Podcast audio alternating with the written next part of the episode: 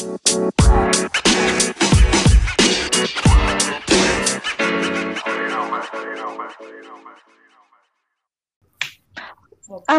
hello everyone, and welcome back to our podcast. Ya, yeah, it's ternyata beberapa minggu kemudian setelah episode dirilis, akhirnya kita rilis lagi ya. Um, ini kita ngebahas soal individual award untuk tahun ini yang semuanya kan sudah diumumin tuh. Jadi dari BBC, UEFA sama Ballon d'Or udah ketahuan pemenangnya semua. Hmm. Jadi tinggal FIFA The Best yang bakal diumumin bulan depan. Nah, kalau ngomongin drawing itu tiap nominasi di salah satu award pasti ada perdebatan ya. Ya, ya pasti pasti pasti. Even kalau di sepak bola cewek itu positioning aja di pro, apa diprotes gitu. Iya, jangan kan cewek, cowok aja kalau ada nominasi yang salah satu apa ya pemainnya yang mungkin orang nggak nggak nge ini apaan sih kok bisa masuk kayak gini itu ada sebenarnya kayak lagi sih sepak bola cewek gitu kan Iya bener banget. Jadi kayak ya misalnya gini, misalnya si A dapat nominasi, tapi si B nggak dapat. Ini ser terjadi sih di Ballon d'Or di mana um, Caroline Graham Hansen tuh nggak masuk nominasi sama sekali. Wah orang pada protes tuh. Padahal kan ya kita tahu salah si Hansen ini salah satu pemain yang berperan penting di Barcelona untuk meraih treble dan itu nggak terbantahkan ya. Ya benar-benar. Mungkin kurang kuat kali ya posisinya. Kalau misalnya uh, timnasnya mungkin berprestasi yang lebih lebih baik, mungkin bisa mungkin ya tapi kayaknya nama-nama kayak Caroline Graham Hansen kalau di awards awards kayak gitu kayaknya agak susah deh buat buat dapat gitu kan ketimbang dengan nama Viv Medema ataupun nama-nama yang mentereng yang lain gitu kan Alexia Putelas pasti Betul. dia bakal tenggelam terus apalagi kan kalau di media Spanyol kan juga kayak nge-hype banget si Alexia kan?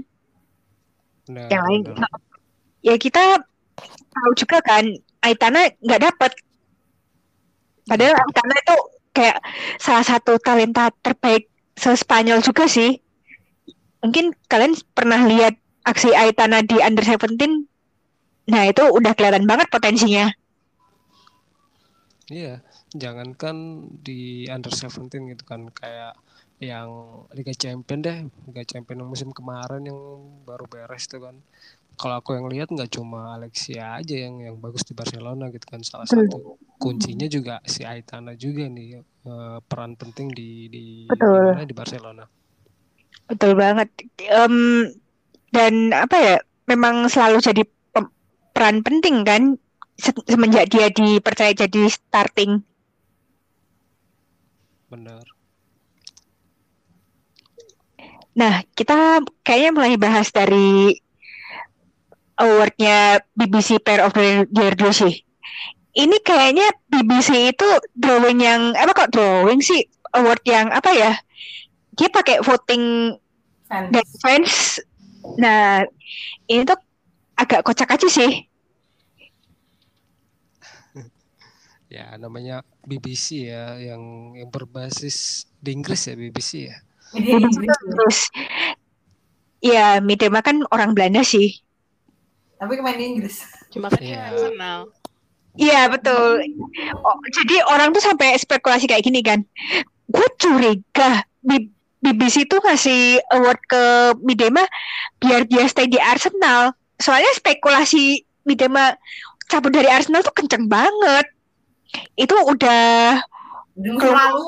Dari musim lalu, pokoknya beberapa musim lalu tuh udah kelihatan keluar banget tuh. Rumor gitu. Jadi kalau rumor-rumor Midema tuh nggak akan jauh dari Lyon atau Barcelona sih. Ya, Midema M-nya minggat. Lyon, Barcelona. Lyon ketemu Lyon aja, Lyon. Dani lagi dong. Yuk kita yeah. Kita ketemu Dan aja deh, ke Lyon aja. Iya kan kalau Lyon kan dilatihnya sama Sonia Bombastor. win-win solution dong.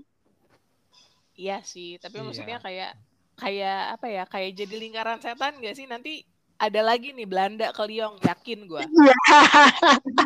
Goblok, ya. Kayak Arsenal. Hmm, lu? mm, Iya, iya betul betul. Iya. Tapi tapi rasanya kalau Lyon jadi Belanda sentris tuh nggak mungkin karena kan banyak pemain bagus juga. Apalagi Selma Baha kan baru diperpanjang sampai 2025. Maaf, Wolfs- Wolfsburg aja tiba-tiba ada Domi, tiba-tiba ada Ror. Mau apa lu? Sama ya sama siapa lagi tuh? Pokoknya pi-nya Belanda pada lari ke situ kan? Ya kan? Iya. Mohon maaf gitu. Maksudnya kayak bukan tidak mungkin gitu. Ya. Oh ya, oh ya, oh ya. kan Bisa jadi, kemungkinannya jadi. ada gitu kan ya maksudnya kayak karena kan dari Lyon banyak banget yang keluar masuk gitu kan ya Betul betul. pesonanya Belanda pemain-pemain Belanda ini gitu kan ya itu jadi kayak yang oh ya udah ini ada temen gue gitu jadi agennya tuh di situ-situ juga gitu. Iya kayak flow spot tuh kayak nggak keberatan buat naruh pemain-pemain mereka di situ.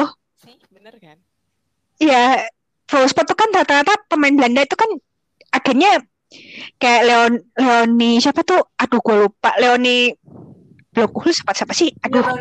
Ya. iya Blokhus. Nah itu dia kayak udah mandat-mandat aja gitu loh. ya kan jadi kayak yang besok-besok Belanda jadi eh ya Lyon jadi ini Belanda jadi basecamp Belanda Iya betul betul. jadi Arsenal aja lah Viv lah Hmm, sekarang Arsenal nggak tahu deh ini jadi apa sejak ditinggal banyak pemain kunci apa apa sih? Aduh. Tapi meskipun ada Frida Manum ya Gak nolong juga, ambruk semua. mm-mm, nggak ada Williamson tuh udah ambruk. Masih beli back aja yang nggak mau tahu beli back. Iya, jadi kayak si Jonas Edoval tuh kena snap gitulah. Salah suruh nggak beli Leicester. Oke, Oh, nominasinya BBC. Iya. BBC itu ada Alexia juga sih, Ada yang jelas. Lawrence juga nggak sih? Ah, Siapa? Ya, ya, Lawrence. Ashley Siapa Lawrence dah ya yang main Kanada? Um, Lawrence kayaknya ada juga sih. I will, I will check first. Ketimbang salah. Eh jadi jadi nominatornya nominasinya si BBC itu ada Hansen, Colin Graham Hansen, Sam Kerr, Jennifer. Ashley Lawrence, Vivian Miedema, Alexia Putellas. Iya. ya. Udah pastilah ketebak ya siapa yang bakal menang pasti. Di media. Gitu kan Dan ya karena tadi yang salah satu biar si Viv ini bakal stay di Arsenal. Ya itu bisa bisa bisa jadi juga bisa masuk gitu. Ya karena ini di gue lihat juga ada satu artikel bilang Arsenal eh ya si Viv ini eh, memenangkan award ini eh, di bawahnya adalah eh, forward Samker kemudian Alexia di tempat ketiga gitu kan ya. Berarti kayak kita bisa lihat penempatannya memang sangat Inggris sentris gitu Benar, benar. Namanya BBC media Inggris Iya kan kan, makanya that- that's why kayak kalau misalkan katakanlah ada Lucy Bronze satu lagi gitu kan ya pasti Lucy Bronze yang naik gitu lah. Jadi kayak Lucy Bronze, Midema sama si Sam Kerr gitu kan. Even though maksudnya kayak walaupun si Vivian eh si Midema sama si Sam Kerr pun bukan orang Inggris Orang gitu Inggris, kan ya. betul. Padahal mereka eh, apa namanya yang penting dia membela klub di Inggris, gitu kan ya. Kemudian ya udahlah lo akan dapat vote gitu. Benar, benar banget. itu namanya fans centric gitu kan ya makanya Betul, agak-agak betul. gimana gitu kalau fans centric tuh Terus kem- kemudian kalau gue lihat tuh fans Arsenal terkenal kayak ngegas banget nggak sih kal- dalam ngevoting si pemain kesayangan itu? militan Iya bener. Ya. militan bener nggak ngerti lagi semua orang diajakin Kayak kayak sayembaranya tuh kocak banget gak sih? gue rasa kalau neneknya punya Facebook juga disuruh disuruh ini disuruh apa namanya ini disuruh ngevote ngevote kan ya karena Twitter punya Facebook gitu kan ya punya media sosial disuruh ngevote neneknya ya, Oh iya. Ini di grup keluarga besar, grup WA. ya karena apa ya eh, harapannya cuma di situ doang gitu loh. Di Liga Champion udah udah ya gimana gitu kan. Terus di Liga Inggris udah kalah sama Chelsea sama Man City gitu. Terus ya dapat prestasinya apa? Ya kita dukung secara individu aja deh pemain kita. Misalnya di Arsenal ada kemungkinan buat menang ya udah vote aja kita. Kemungkinan menang, menang di situ gitu kan. Iya betul banget. apa apa. Bener sih dan itu mm. darling juga sih cewek-cewek Arsenal tuh kayak yang dibandingin sama yang lain gitu kan ya lebih eh, apa namanya lebih wartable gitu dibandingin sama klub-klub lain gitu.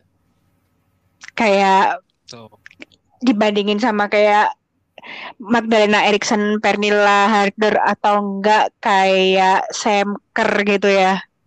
Iya karena Ya. enggak maksudnya kayak entah kenapa kalau Harder sama Erickson kan memang dia seksi tapi buat media Sweden dan sekitarnya gitu kan ya.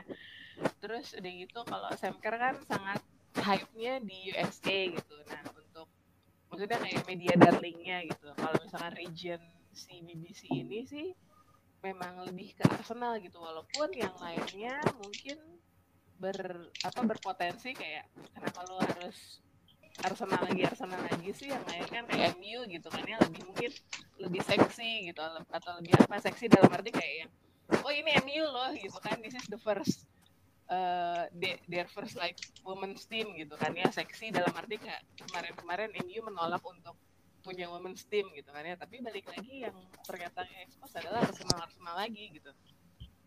Betul banget. Em, kalau BBC itu super super fan oriented sama British centris, sekarang kita menuju ke UEFA Player of the Year kemarin.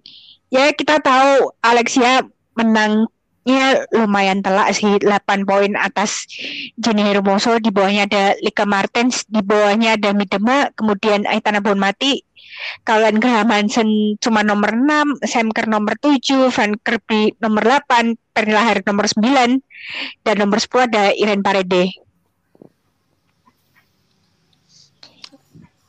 ya perwakilan yang cukup pantas ya dengan apa yang didapat prestasi dari Barcelona gitu kan treble gitu kan ya otomatis beberapa poinnya pasti menguasai di gelaran nominasi individual itu udah udah udah pasti Betul.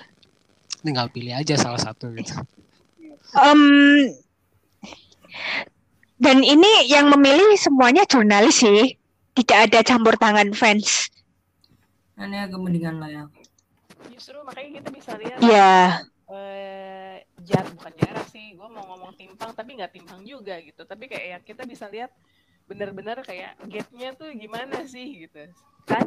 Karena kalau kalau semua jurnalis tuh kan Alexia karena kan namanya dia di mana-mana kan.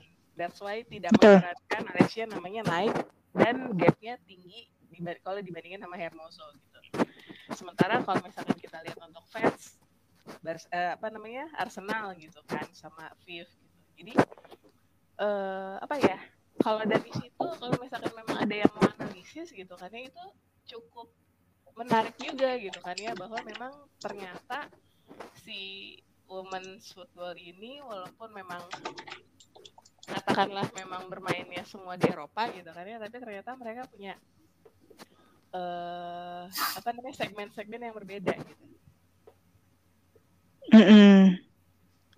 Jadi segmen-segmen apa tuh Mbak? Iya, jadi kayak yang kita lihat Alexia yang menang gitu kan ya. Sementara orang-orang kayak kalau fans gitu ya, kalau misalkan gue orang awam gitu, mungkin gue akan milih Lika Martens. Karena Betul, betul, lebih oke kan. Sementara kalau misalkan kita lihat benar. memperhatikan eh, apa info-info atau misalkan kayak news dari eh, Piala Eropa sendiri UEFA gitu kan ya memang Alexia eh, kalau kita googling gitu kan Alexia memang namanya di atas gitu jadi tidaklah mengherankan kalau misalkan si eh, wartawan milihnya Alexia gitu. Nah segmen itu maksudnya kayak yang eh, jadi kita kita bisa lihat dari siapa sih yang trending gitu loh. Kalau misalkan katakan orang awam pasti yang trending sih ini. Kalau misalkan eh, apa namanya dari remaja gitu karena pasti sih yang trending sih ini. Gitu. Jadi kayak benar-benar bisa diprediksi gitu. Mm-mm. Gitu loh. Jadi segmented. Bener. Setiap player memang punya fansnya masing-masing. Betul. Apalagi fans Spanyol belakangan ini jadi militan kayak Belanda zaman juara Women's Euro. Ah, Karena naik kan namanya maksudnya kayak. Betul. dan itu bukan di timnas Spanyol gitu. Barcelona. Iya, jadi kayak yang di klub gitu, bukan di timnas. Sementara prestasi timnasnya mereka kan dibandingin sama timnas-timnas yang lainnya kan yang lain kan naik kan. Sementara Spanyol ya memang ag- agak di tengah, agak ke atas gitu. Sementara kalau nama-nama Spanyol untuk klub semuanya ada di atas gitu loh. Mm-mm. Individual ya. Bener, Mbak. namanya. Jadi Udah. jadi mau nggak mau ya udah. Ini ada Spanyol gitu kan, tapi di klub kita vote aja yang itu. Mm-mm. Nah, Baru kalau kalau ngomongin awardnya UEFA, menurut kalian ini paling bener apa gimana sih? Paling mendingan lah ya. Paling menurut gue sih. Mendingan. Ini mendingan. Kalau menurut Mbak Manda? Mm, mm, mm, mm, mm, mm. Kalau misalkan dilihat dari si ininya sih, maksudnya kayak kalau dari nama-namanya sih kan eh, kita bisa lihat kayak Barcelona kan yang apa yang leading di sini gitu kan ya. Kalau misalnya ini apa ya? Gimana ya? Bukan paling mendingan sih karena memang ya itu yang balik lagi bilang bahwa memang tergantung segmen pasarnya kemudian Betul. memang kalau yang si Barcelona ini memang dia yang paling kuat kan di UEFA gitu loh Betul. sementara nanti kalau misalkan kita bahas eh, yang lainnya lagi gitu itu akan lebih merata gitu karena memang eh, kita bisa lihat bahwa nanti deh kalau misalkan kita masuk ke si Ballon d'Or itu kita kita cek maksudnya kayak apa kayak gimana sih nominasinya itu menurut gua lebih apa ya lebih bervariasi lagi dan lebih seru lagi gitu. Kalau yang ini oke lah gitu karena memang untuk di UEFA sendiri Barcelona yang di sini oh ada tidak mengherankan buat gua Hmm, oke. Kalau menurut gue sih em, UEFA tuh ya masih paling mendingan sih karena memang yang memilih ya jurnalis yang tahu sepak bola perempuan. Jadinya ya tidak diragukan lagi sih. Tapi Mungkin- kadang-kadang kemarin ini nggak kemarin baca nggak yang Mas Jerry Iya, kenapa? pas ngelihat kayak yang ini siapa yang vote gitu kan kok begini Iya, betul, betul, betul, betul. Berarti Betul, kan betul. kayak walaupun itu jurnalis kan bisa jadi dia jadi kayak yang bias gitu loh. Jadi kayak yang walaupun memang jurnalis, gua jadi agak mempertanyakan ke inian ya kenetralannya gitu. Walaupun memang Mm-mm, gua tidak, maksudnya kayak yang namanya jurnalis memang harus netral gitu kan ya. Tapi betul. balik lagi ya, begitu. Sebenarnya kalau Iya, kalau mungkin kalau pemilihan Gimana, gimana? sebenarnya ya kalau buat aku pribadi ya pemilihan-pemilihan kayak gini tuh apa ya cuma men-trigger pemain sih ya terlepas siapa pun yang ngevote siapa pun pemain yang terbaik itu kalau buat aku pribadi sendiri hal-hal yang kayak gini tuh ah ini ngapain sih gitu loh cuma buat aku buat apresiasi aja lah ya. Bagus Ya. lah buat Ya, apresiasi apresiasi pemain. Karena setahuku ya menurutku dari dulu-dulu dengan ajang pemilihan pemain terbaik seperti ini tuh nggak ada yang benar-benar objektif gitu kan. Ya. nggak pernah benar-benar objektif. Pasti yang ngevote tuh salah satu orang yang punya apa ya? Politik plus ataupun dan lain sebagainya. Eh, kemungkinan untuk bias tuh besar banget kata Mbak Amanda tadi bilang jurnalis gitu kan. Ya siapa tahu jurnalis tersebut adalah sebelumnya fans dari salah Bener. satu klub tersebut gitu kan. Nah itu hal-hal yang kayak gitu tuh nggak nggak nggak bisa dibendung di dalam voting voting kayak gitu itu makanya aku dari dulu kayak eh, pemilihan pemain terbaik dan sebagainya tuh aduh ini apa ya kayak nggak nggak interest aja. Nggak nggak nggak nggak interest lagi gitu kan buat apa gitu. Tapi kalau untuk ya maksudnya kalau misalkan untuk Putri sendiri ini ya menarik bahwa Iya. bahwasanya kayak nama-nama yang masuk kita kayak ah dia lagi dia lagi gitu kan ya. Atau enggak kayak untuk misalkan tahun ini 2021 dengan lepasnya dominasi salah satu timnas gitu kan ya kita jadi kayak oh ada lo nama ini gitu. Oh ada lo nama itu gitu kan ya. Jadi kayak itu bisa bikin kaget juga gitu. Jadi kayak menarik sih. Iya, benar-benar. Um, sejujurnya gu gue tuh agak nggak terlalu interest sih sama individual award karena gini sih. Kadang kayak pemain belakang itu suka diabaikan. Ah, ala kiper juga. Jadi padahal Iya kiper kiper ya sih makanya kiper dibikin award sendiri kan. Iya. Nah kalau back ini agak agak kebangetan sih. Kok kayak terabaikan gitu ya. Misal yang paling gampang itu back-back yang sebagai kapten itu kayak dia punya peran penting kalau dia nggak ada klub itu bisa apa gitu loh. Ya benar, mungkin apa ya orang-orang yang bisa baca analisis yang lebih mungkin ya bisa bisa tahu oh ini pemain belakang yang mungkin deserve gitu, pantas yang bisa dapat individual award gitu kan. Sayangnya untuk sepak bola modern sekarang itu kan kayak orang menyerang, menyerang gitu kan. Orang yang bisa bikin gol tuh lebih keren daripada orang jadi uh, sepak bola sekarang agak susah gitu kan. Iya paling kalau misalnya prestasinya cuma dipandang gitu-gitu aja ya pasti mereka bakal bakal ini bakal kegusur gitu. Kalau paling jatuhnya jadi best eleven. Betul best eleven ya paling Iya kan? banter ya. ya gitu. Jadi kayak yang kan kebanyakan yang apa namanya yang award player itu kan biasanya kayak either forward atau winger kan. Karena memang dia yang banyakkan shoot bola gitu. Nah eh, kalau misalkan kita lihat kayak FIFA FIFA Award gitu kan ya dia punya nominasi yang lain gitu kan tapi memang best eleven cuma maksud gue kayak untuk defender gitu nggak adil juga sih karena kan kalau misalkan mereka nggak kerja gitu kan ya forwardnya timnas lain nggak akan nggak akan scoring gitu kan. Betul. Betul, ini yang sering gua concern ya. Kok gak kepilih sih gitu. Ya makanya kan dibikin ada klasifikasinya kan Oh, maksudnya gitu. Mm-mm. ada kiper sendiri, ada pemain defender sendiri gitu kan, ada pemain Betul. sendiri gitu kan. Tapi tetap kalah glamour dengan betul pemain yang yang yang dapat individual awards yang apa ya, yang mungkin bisa scoring banyak ataupun Betul. superstar gitu kan. Karena sayangnya ma- untuk sepak bola zaman sekarang tuh masih dinilainya dari jumlah ngegolin sih. Jadi ya mohon maaf. Ini lumayan apa ya? Kompleks juga sih ya. Gitu. Oh iya kayaknya 2017 tuh juga agak aneh nggak sih si Liga Martens kepilih? Karena waktu itu kan di Rosengate juga biasa aja. Jaga menang Euro kali.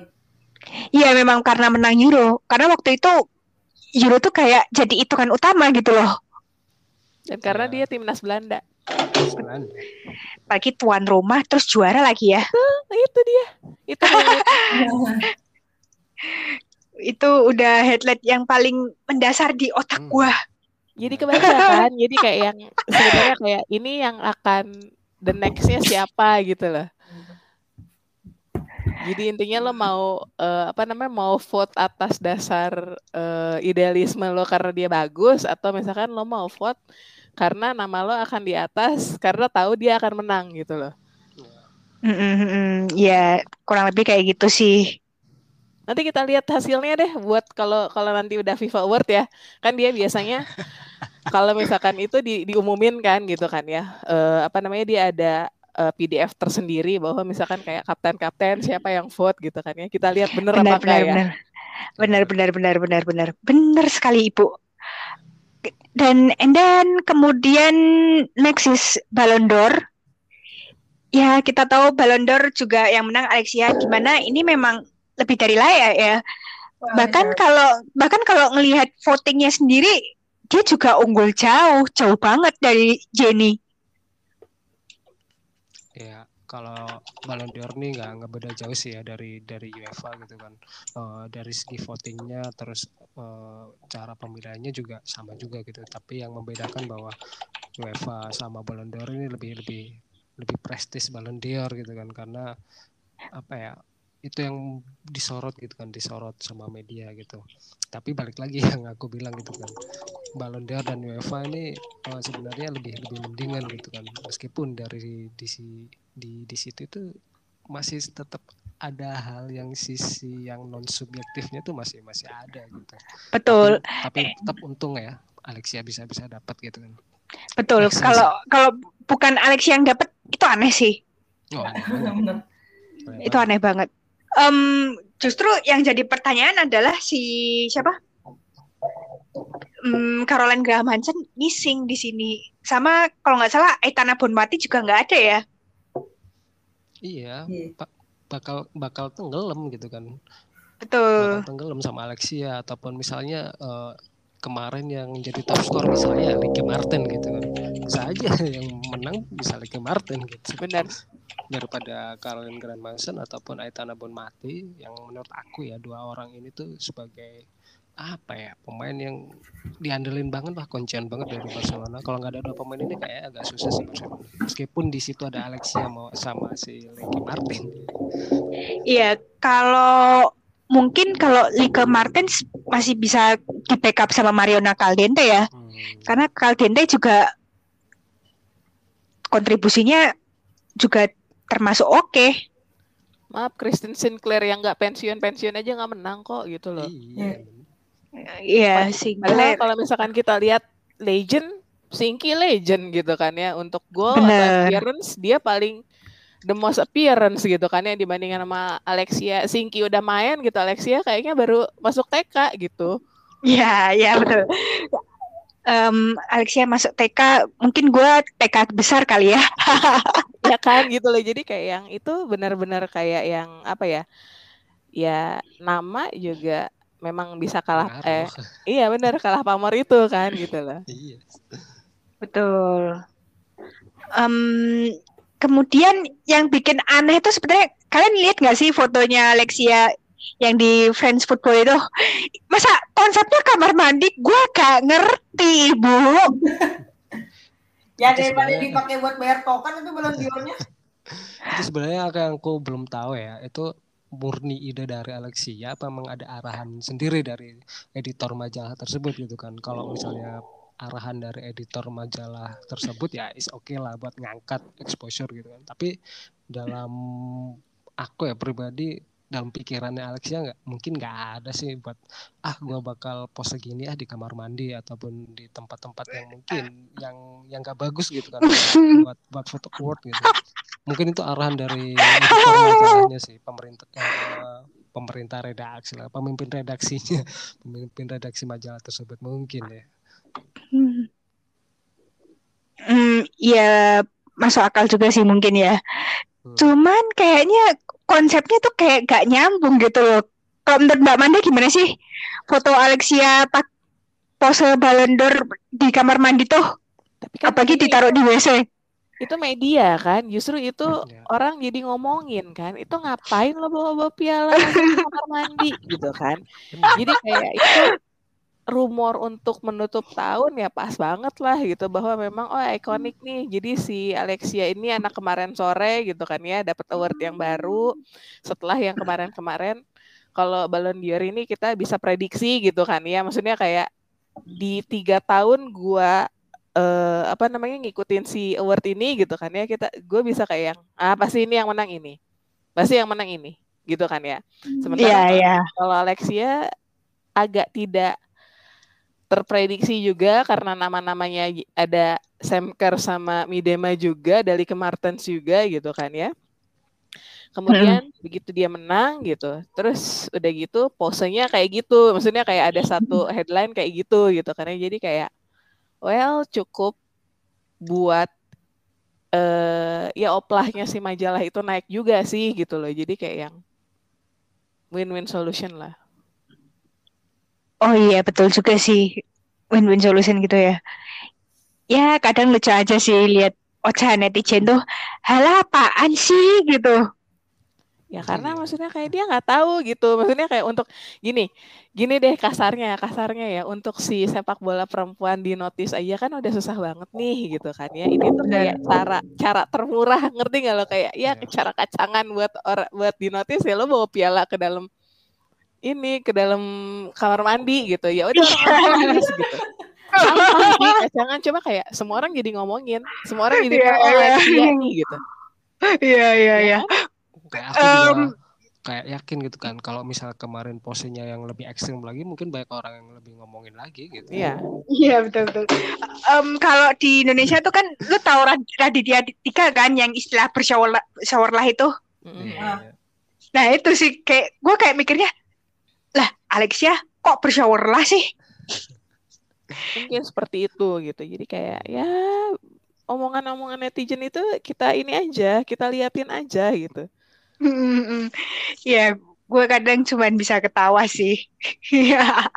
Dan itu berhasil loh berhasil dalam artian eh, sosial medianya Alexia juga exposure-nya naik drastis ya kan ya jadi boom banget kan gila sih Betul. Jadi jadi jumlah followers Alexia di Instagram tuh 1,1 juta. Jadi kayak hampir tiga kalinya apa gimana sih? Gue nggak inget sih. Iya yang sebelum satu juta itu cuma berapa tiga ratus 400. ribu atau empat ratus ribu ya? Sekitar 400 ribu. Iya sekitar 400 ribuan sih. Ini hampir tiga kalinya sih dia naik followersnya tuh buset. Iya berarti ya Sekarang sukses 1,1. Hampir 1,2 ntar. Sebentar lagi ya kita lihat lah beberapa hari ke depan. bener Apalagi kan Barcelona nanti ketemu Arsenal di Emirates Stadium kami apa malam Jumat. Malam Jumat besok ini ya Iya betul di Emirates Stadium. Wow. Tadinya itu kan tadinya itu kan mau kick off jam 3 kan. Cuman dimajuin jadi jam 2. bagus dong Betul. Betul banget. Jadi nggak terlalu ke pagian lah gue tidurnya. Itu salah satu marketing juga biar exposure naik ditonton banyak orang gitu kan ini big match gitu jadi dimajuin dikit lah kasihan ya orang-orang Asia gitu kan pengen nonton Betul tapi betul. kayak Kemalaman. kemalaman gitu kan ini salah satu Apalagi fans Arsenal di Indonesia juga banyak, apalagi yang cewek kan. eh mohon maaf itu keluarganya mana Iwabuchi mau pada nonton iya Wow. bener. Oh iya. Loh, lagi di Jepang toh? Enggak yang yang orang-orang Jepang kan mau mau pada ini kan mau pada nonton anaknya kan oh ini saudara gua Betul. gitu kan ya Betul betul betul. makanya salah satunya jamnya dimajuin gitu kan Mm-mm, gitu kan Iya iya. Masuk akal sih ya. ya Nggak, Yang nanti kayak gitu-gitu gitu loh. ke Inggris. Jadi kalau jadi kalau waktu Inggris tuh kan jadinya pukul 19 British time Ya. Bisa gitu lah loh. kekejar lah sama Asia lah iya Betul sekali. Kemudian next yang paling eh eh adalah ya FIFA the best sih. Ini paling apa ya sering didebatin siapa pun pemenangnya pasti didebatin. suka aneh soalnya nominasinya Iya. coba dicek aja dulu Emang, tapi ini yang bikin bikin bau ciwau bapak mau. Itu kan si Lucy Bronze masuk over Ashley Lawrence. Ini nggak lucu sih. ya ya itu yang gue bilang. Makanya nominasinya aneh gitu. Maksudnya orang-orang yang memang nggak ada kerjaannya di starting eleven gitu kan ya dia masuk gitu. Sementara yang effortnya gede dia nggak masuk gitu Iya benar-benar. Apalagi Ellen White yang dicap ratu offset malah masuk ya. sebenarnya kompleks sih kalau uh, FIFA The Best nih aku aku kurang tahu ya penilaiannya mereka bisa masuk uh, bisa masuk nominasi terus bisa menang tuh kayak apa aku aku kurang paham gitu kan tapi di sini pun udah kelihatan gitu loh uh, ini nggak nggak nggak objektif banget gitu kan. Ini penilaiannya seperti apa gitu kan. Dari segi prestasi individual di klub kah apa di timnas kah gitu kan. Dan salah satunya kayak Lucy Bronze gitu kan. Di klub juga kayak gimana prestasinya apa gitu. Terus di timnas juga kayak apa gitu kan. Terus kok ujuk-ujuk tahu tahu-tahu masuk ke nominasi ini penilaiannya kayak gimana gitu. Tapi yang lebih lebih nggak lucu lagi sebetulnya adalah Frank Kirby nggak masuk. Justru yang masuk tuh kayak Ellen White itu yang gue bilang itu. Padahal kan kita tahu Frank Kirby itu kan comebacknya luar biasa banget tuh. Yes. Sebenarnya pas pandemi itu kan dia hampir divonis untuk nggak bisa main bola lagi. Kita tahu karena perikarditis itu. ya harusnya lebih deserve ya daripada Bronze maupun Betul. Betul. Kalau ngelihat comebacknya aja itu udah sinting banget sih. Gue nggak sanggup.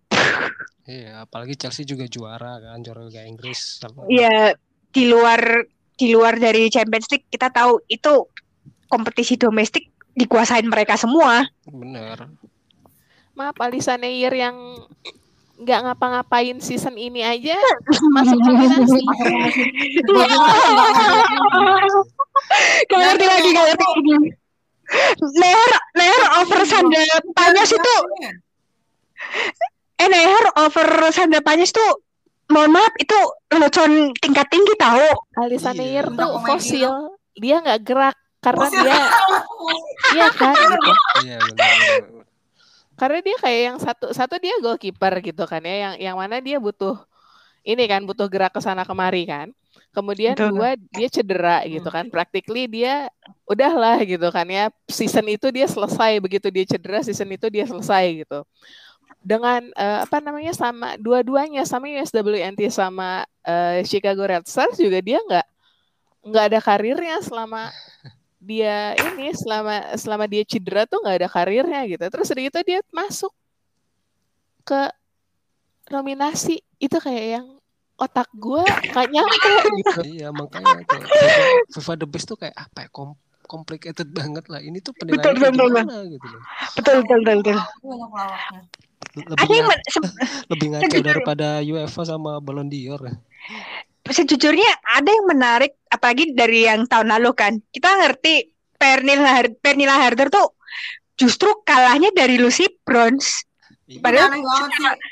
sebenarnya secara prestasi mungkin mungkin nggak terlalu gede ya presentasinya gue nggak inget persis nah itu apa sih mbak yang bikin Pernilla Harder kalah dari voting dari Lucy Bronze itu balik lagi. Mungkin ya mungkin ya mungkin mungkin banget. Karena Lucy Brown simply ya kalau kalau otak kalau otak awam gua gitu kan ya kalau misalkan gua bukan ya cuma cuma sekilas ngikutin aja gitu kan ya. Karena Lucy Bronze England terus udah gitu Harder Nor eh apa Denmark. Ini otak bodoh gua ya gitu loh. Tapi kalau dari sisi voting gimana tuh ya itu apakah karena ada ada posisi tertentu yang sangat menentukan di kayak di akhir-akhir itu Enggak, enggak. Makanya itu, makanya maksudnya kayak kenapa si Lucy Bronze yang menang gitu kan ya posisinya karena memang dia orang England gitu lah. Jadi orang yang lebih kayak oh England adalah eh, apa namanya kiblatnya ya siapa sih yang nggak tahu England dan football gitu kan ya dari zaman dulu gitu. Sementara kalau Harder kan ah dari Denmark gitu kan ya suka agak-agak underestimate lah ya gitu. Walaupun memang benar-benar memang prestasinya ya bagusan Harder dibandingin sama Lucy Bronze gitu. Cuma ya benar ya dari judgement satu arah juga bisa kejadian gitu. Iya, mungkin karena juga penilaian dari experience mungkin ya. Karena kita tahu eh, Pernil Harder juga dari sebelum di Chelsea juga cuma main di Wolfsburg gitu kan. Kita bandingin di. Lucy Bronze gitu. Lucy Bronze main di Manchester City, Manchester City, terus Olympic Lyon juga, terus sempat berkarir di Amerika juga kan. Jadi ya lebih lebih ini aja sih, lebih orang tuh oh ini eh, yang lebih deserve lah pengalaman yang lebih Ya bagus logikanya gitu. ya. Logikanya ya mungkin ya kayak gitu ya. Meskipun Pernil Harder sejago apa pun dia dari Denmark, kemudian sebelum di Chelsea cuma di Wolfsburg meskipun Wolfsburg juga tim bagus gitu kan. Sama si Lucy Bronze, Lucy Bronze gitu. Nih kayak gini ya logikanya ya. Ini ada Ji Soyun untuk tahun ini ya. Untuk tahun ini ada Ji Soyun sama Sam Kerr. Dua-duanya dari Chelsea. Dua-duanya eh, AFC. Terus udah gitu Tapi kalau misalkan mau dilihat gitu kan ya, Semker masih lebih bagus gitu kan untuk progresnya gitu. Walaupun emang kadang-kadang kalau di luar lapangan ya udah lah ya kita tahu kelakuannya dia kayak gimana gitu. Sementara kalau Ji Soyun lebih angot-angotan nih hidupnya gitu kan ya. Apalagi kalau misalkan eh, apa namanya dia di timnas Korea udah aja selesai karena memang teman-temannya nggak ada yang bisa backup. Karena ya kita tahu lah kemampuan Gigi kan memang lebih tinggi ya dibandingin sama teman-temannya gitu. Yes. Hanya saja buat gua kayaknya ya gitu kan ya menurut sepenglihatan gua ini dua masuk karena dua-duanya eh, AFC gitu. Jadi seperti yang kita tahu di Women's World Cup juga AFC punya eh apa bagian besar gitu. Maksudnya kayak yang dia punya lima negara loh. Dia ngirim lima negara di Women's World Cup gitu kan ya. That's why mungkin dia dapat porsi dua nih AFC gitu. Satunya memang Samker, satunya lagi siapa nih dari AFC nggak tahu. Ya udah Gigi aja kita masukin Mm-mm. gitu. Jadi kayak yang mungkin buat AFC itu analisis gue kayak gitu ya gitu kan ya karena memang si AFC sendiri punya ininya apa namanya punya bagiannya besar gitu kan ya jadi kayak oh ya udah kita masukin aja lah dua gitu Oke, alright. Em, kayaknya kita saatnya prediksi deh. Kita prediksi dari FIFA Best Women's Player dulu dari urutan pertama sampai ketiga. Em, mungkin mulai dari gue dulu. Nah, gue nomor satu mungkin akan memilih Caroline Graham Hansen. Ya kita tahu karena Hansen itu kan kayak underrated banget kan. Jadi gue ngerasa layak banget untuk memilih Graham Hansen sebagai di posisi pertama. Kemudian nomor dua ada Alexia Putellas. Ya nggak usah diragukan lagi lah dia seperti apa. Udahlah ya lo tahu gitu. Kemudian nomor tiga ada Magdalena. Gue memilih Magdalena Eriksson karena Doi menang silver di Olympic sama Champions League juga kan sebagai runner up. Nah kalau yang aspek lainnya itu Chelsea bisa apa tanpa Magda kalau dia lagi absen? Hancur kan? Gitu. Enggak sih ada Semker ada Van Kirby. Iya, tapi yang lain, tapi balance-nya gimana, Bu? Coba lihat waktu pas lawan Bayern di leg pertama itu, wah, Bu Emma kecet-kecet tuh. Udah ditinggal Erikson, terus ditinggal Milde. Udahlah. Iya, sama kayak kayak Man City, lawan Man City kemarin waktu hari Kartini aja imbang aja udah. Wah alhamdulillah tuh si E- Bu Emma itu. Wah bukan main. Kemudian next mungkin Mbak Manda menurut Mbak Manda gimana? Yang women's player versi Mbak?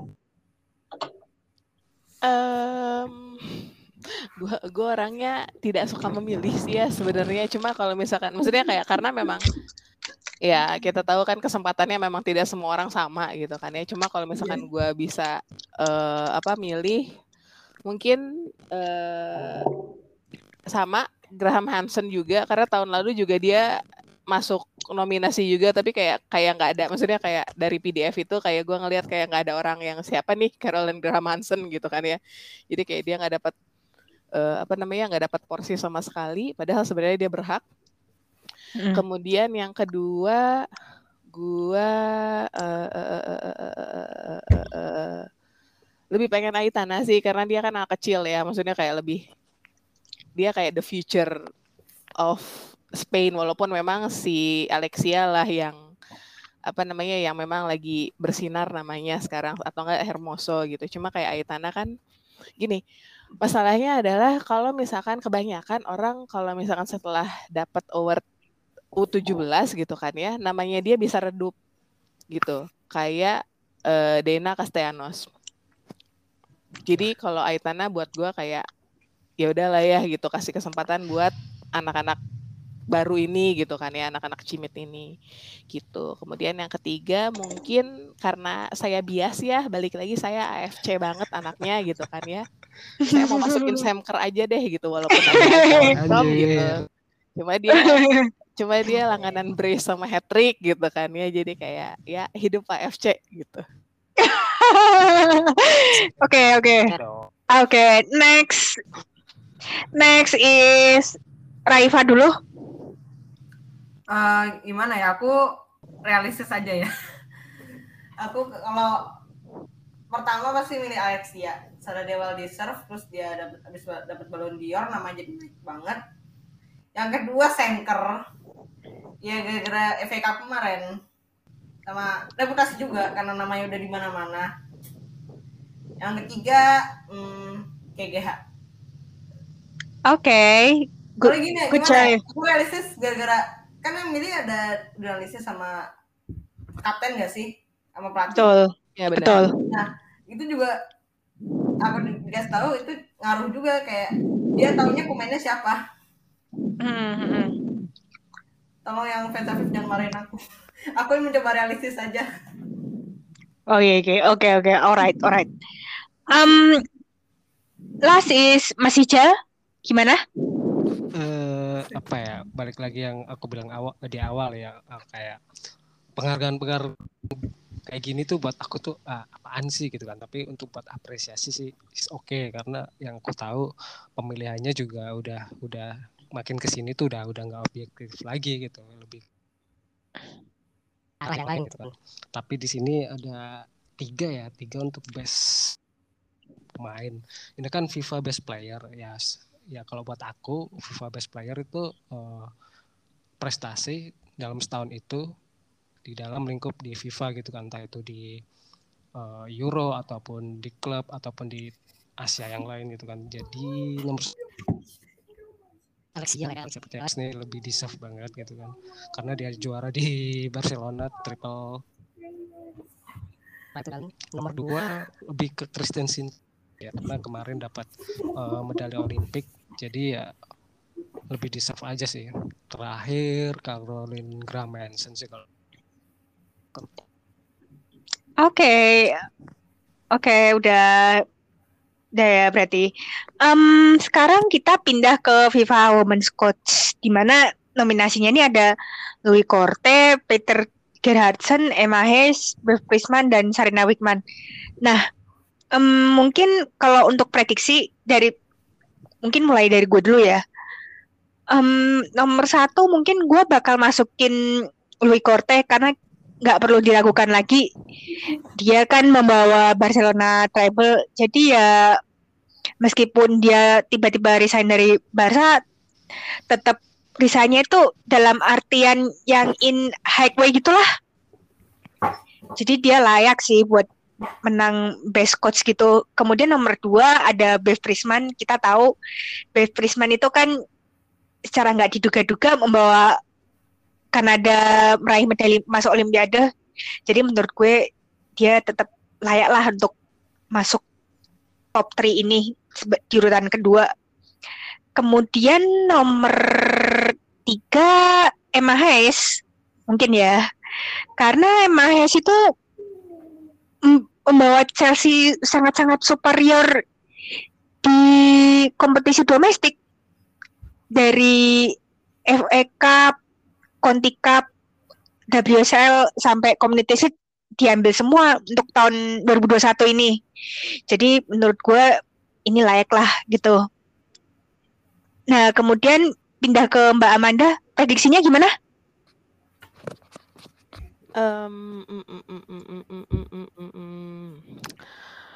Pertama gue pengen best eh, best freshman karena jelas banget bahwa memang Kanada dari bronze, kemudian jadi gold gitu kan ya.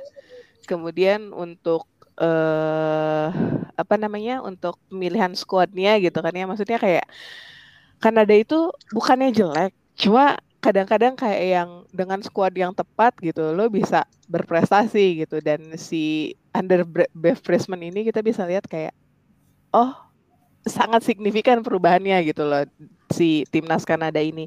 Ini pun nggak apa namanya nggak ya bukan cuma gue yang lihat dan orang eh, apa si former teammates-nya Kanada pun juga ngomong gitu gitu kayak yang memang it's the time bahwa memang si Kanada waktunya untuk gold medals gitu. Jadi kayak yang under Prisman mungkin ya dia deserve lah gitu untuk ngebawa timnya jadi gold gitu. Kemudian yang kedua mungkin gue lebih ke Emma Hayes ya.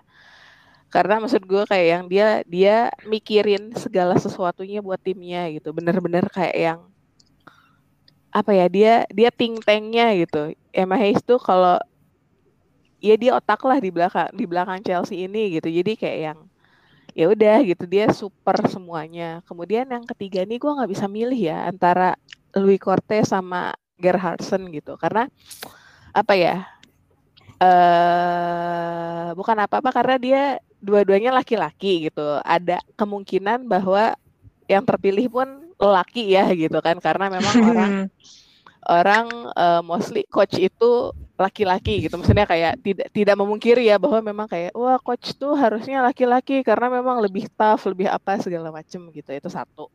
Kemudian yang kedua eh apa namanya ya dua-duanya juga kayak ya ya kita bisa lihatlah sama prestasinya. Kemudian cuma gue mungkin lebih ke Korte karena memang eh apa ya dia untuk media coveragenya lebih lebih banyak lah gitu loh dibandingin Gerhardsen ini. Padahal walaupun sebenarnya si pelatihnya Sweden ini juga ya bukan main gitu prestasinya bahwa memang kita tahu Sweden sampai uh, apa namanya sampai landing di tempat ketiga pas Women's World Cup gitu kan ya kemudian memang uh, apa uh, jadi kayak increasing lah untuk prestasinya gitu. Jadi kayak yang ketiga ini gue nggak bisa milih sih antara dua itu gitu. Betul betul. Um, oke. Okay. alright. Kemudian Raifa gimana?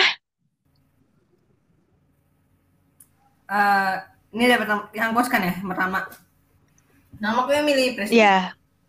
yeah. dia tuh yang ya surprise lah ya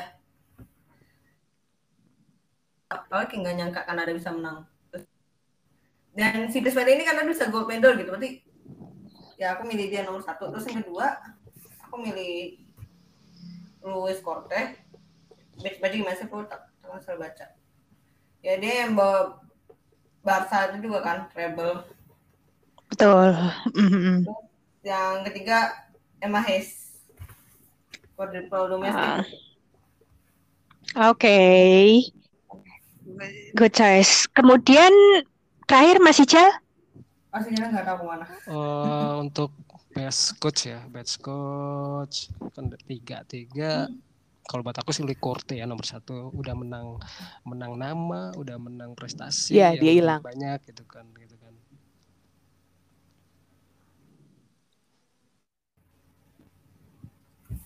kemudian kemudian hilang dia nomor dua uh, lebih ke Prisman sih. Prisman karena Kanada Kanada kemarin yang juara gitu kan juara Olimpik udah pastilah dapat gitu kan. Nomor tiga sih MHS pasti.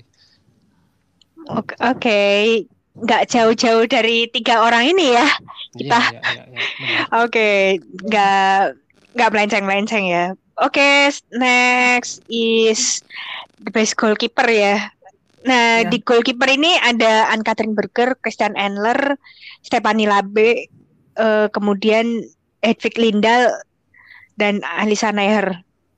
Um, mungkin langsung aja prediksinya dari gue dulu.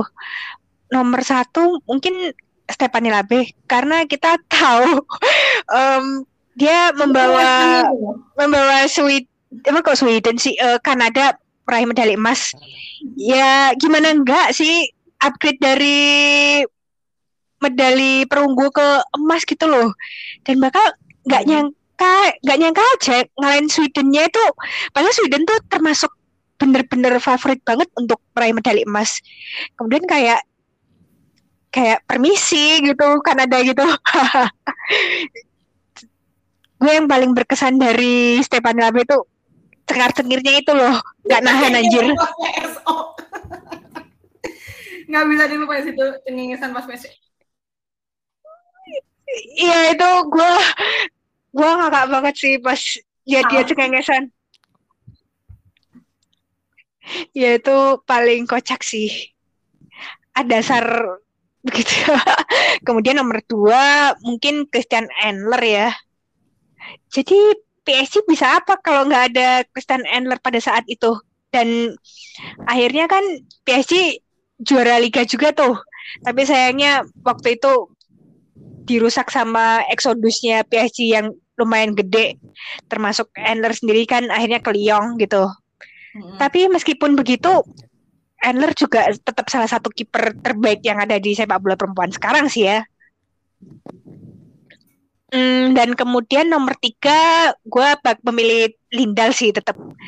Karena ya yang dibalik Sweden untuk meraih medali perak, ya termasuk dia juga. Terus habis itu di atleti, meski atleti ancur-ancuran, dia tetap semangatnya tinggi banget sih. Gue masih salut banget sama spiritnya dia tuh. Oke, begitu aja em, prediksi dari gue. Sekarang gue pindah ke, eh, gue lempar ke Mbak Manda. Gimana Mbak? Goalkeeper pertama Stephanie Labe. Stephanie Labe itu deserve banget dari zamannya dia di Washington Spirit, terus udah gitu dia di NWSL. Terus akhirnya dia hiatus, terus main sama klub laki gitu kan ya. Mm-mm. Itu dia tuh apa ya jadi kayak dia nyari jati dirinya dia bolak-balik bolak-balik bolak-balik gitu kan ya sampai akhirnya kayak begitu sekarang gitu dia udah mulai settle ternyata dia eh, maksudnya kayak semua semua kerja kerasnya diganjar sama medali emas gitu. Itu kayak yang ya well deserve banget sih. Dan kita lihat juga bahwa performanya dia di kemarin Olympics gitu ya kayak tanpa beban gitu kayak oh ya udah gitu. Kayak ya memang emang ini tugas gua gitu kan ya. Dan tapi eh, apa ya menang atau enggak ya ya bukan beban sebenarnya gitu. Itu sangat sangat apa ya escalating dari Labe yang dulu gitu yang memang kalau kalau apa namanya kalau kebobolan dia sedih bang bukan sedih jadi kayak dia merutuki diri sendiri atau apa gitu kan ya. Jadi kayak dia Labe sudah sangat berubah banget dari awal gua ngelihat dia gitu kan ya maksudnya kayak dari NWSL gitu. Kemudian yang kedua Lindal pasti. Karena satu dia senior gitu kan ya. Dua memang apa ya dia ini ini objektif eh subjektif sih ya gua gitu kan ya karena memang gua pengen dia kayak ngangkat satu apa ya satu piala lah buat dirinya dia sendiri gitu. Karena kan dari kemarin-kemarin kayak dia kena rob terus gitu. Apakah memang dari Sweden kemarin yang apa yang ti- juara tiga di Women's World Cup atau tiba-tiba yang jadi silver padahal kita lihat sendiri kayak Lindal pengen banget gold gitu kan ya. Jadi kayak ini kan umur dia udah nggak muda lagi ya gitu. Jadi kalau misalkan memang dia dapat award ya that could be ya keren lah gitu kan ya untuk kalau misalkan pada setelah ini dia memutuskan untuk pensiun gitu. Kemudian yang terakhir Endler pastinya. Karena Endler ini walaupun memang dia Chile gitu dan kemarin pas di Women's World Cup itu penampilan pertamanya dia eh, bareng sama timnasnya dia kemudian maksudnya kayak itu eh apa ya itu world record lah gitu kan ya kemudian dia juga bagus dan dia nggak nervous sama sekali padahal itu ajang internasional eh apa pertamanya Chile gitu kan ya, yang besar-besaran gitu. Terus eh yang gak heran sih sebenarnya karena memang si Endler ini kan dari University of South Florida gitu. Jadi memang dia sang apa ya gaya mainnya sangat USA gitu kan ya. Kemudian dia punya pengalaman di PSG kemarin. Terus akhirnya dia eh, memutuskan ya oke gue jadi goalkeeper Chile gitu kan ya itu patut diacungi jempol sih gitu keputusannya dia dengan umur semuda itu gitu. Oke. Kemudian Raifa? Aja kalau yang kiper pertama pasti Labe ya. Terus nomor duanya aku bilang nih dua sama tiga tuh tadi siapa aja sih nominasinya Labe, Berger, Lindal, Endler. Oh ya ada Endler. Nomor dua tuh bingung antara Endler sama Lindal. Tapi kayak aku lebih prefer. Karena kalau nggak ada dia, PSG, nah Wassalam. Wassalamualaikum. Yang ketiga, Terus yang ketiga Linda lah jelas. Lindal. Oke. Tidak jauh-jauh banget ya. Um, ya, well, well, well. Tapi mudah-mudahan sih pemenangnya tidak ngeselin ya, kayak beberapa tahun sebelumnya itu. Ya, biasanya aku kan- mau kaget sih. Pura-pura nggak kaget aja. Iya, kaget aja gitu. Iya, iya. Kalau ya tipikal award FIFA terakhir yang agak bener tuh tahun 2014 sih perasaan gua. Di mana waktu itu kan Nadine Kessler. Oh ya Kessler, benar. Kessler, Iya, Kessler Kessler. waktu itu. Iya, Kessler tuh waktu itu emang sih nggak treble, cuman tetap aja ya namanya Champions League tuh juga masif banget apalagi back to back ya pada saat itu.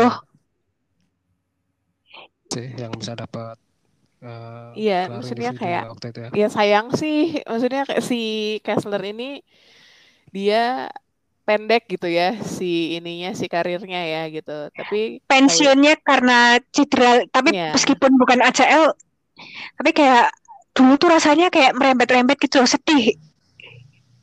Iya gitu. Jadi kayak ya dengan apa ya kan award itu yang kemarin sebenarnya kan kita kita mikirnya bahwa oh dia bisa lebih berprestasi gitu kan ya dengan dia dapat award. Ternyata setelah itu kalau nggak salah dia pensiun ya. Pensiunnya sebel apa habis Piala Dunia atau something gitulah. Ya kalau nggak salah dia award dulu baru pensiun ya. Hmm, enggak sih, enggak enggak. Itu habis award dia cedera lagi. Iya iya maksud gue kayak yang memang dari situ terus sedih itu ya udahlah daripada gue cedera melulu gitu kan ya katakanlah terus sedih itu dia pensiun itu kayak orang-orang padahal lo bagus Nah, gitu kan ya. Nah, pensiunnya itu sebelum Olimpiade 2016 sih. Ya, Dia itu ngumumin ngumumin pensiun tuh em, 14 April 2016. Padahal gue mikir, gue sebenarnya pengen pengen banget lihat Kessler ngaptenin timnas Jerman tuh, karena dia tuh layak banget sih setelah Nadine Angerer pensiun itu. Ya, ya benar-benar.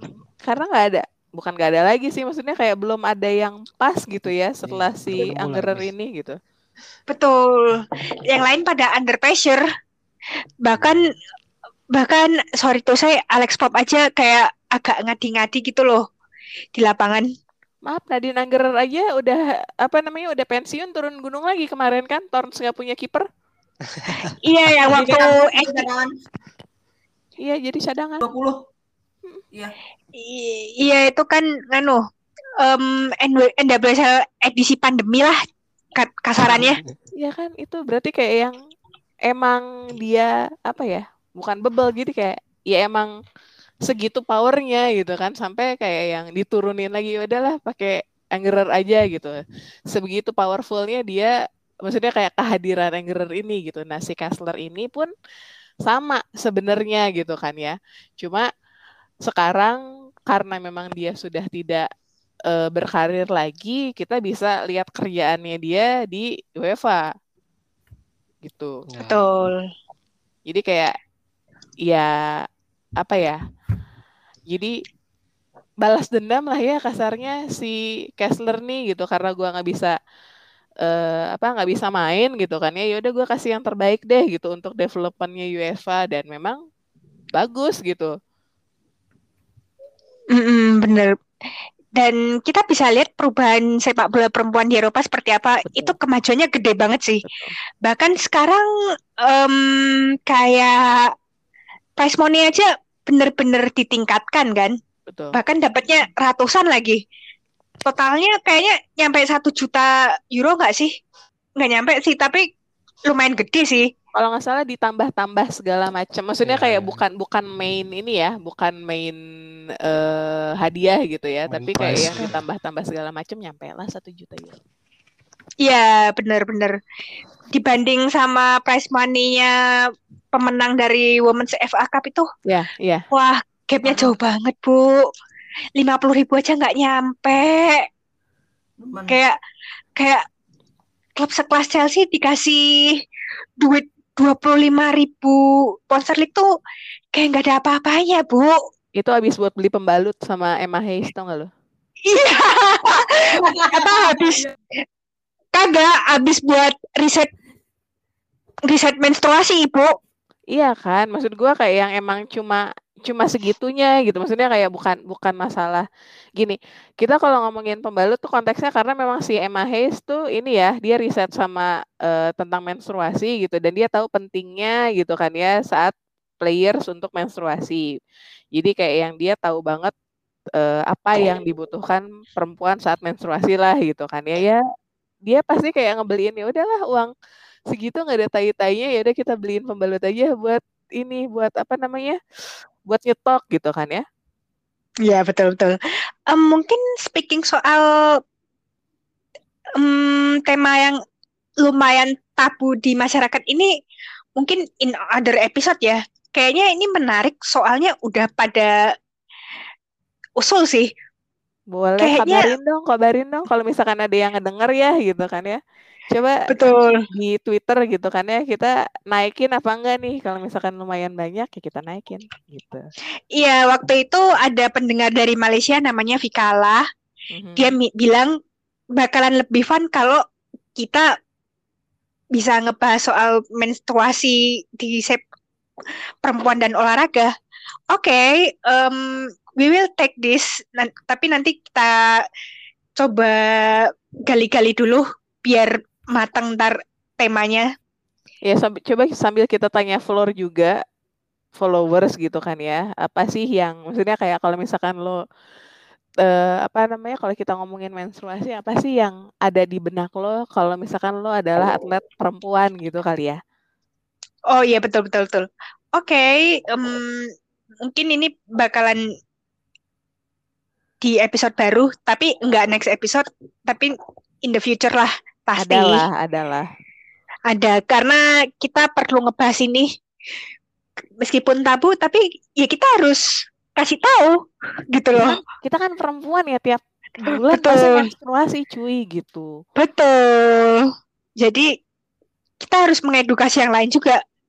Even Iya, lu gitu. laki-laki lu lu laki-laki punya Ya, temen partner partner istri emak lo gitu Iya, bahkan apakah maksudnya kayak yang coach pun harus tahu bahwa kenyataannya dia mengampu si tim perempuan gitu kan dalam bulanan pun pasti ada aja gitu loh yang menstruasi kan gitu loh. Jadi bukannya kita mau di apa ya? Bukannya kita mau dikasih bukan dikasihani dong. Apa namanya?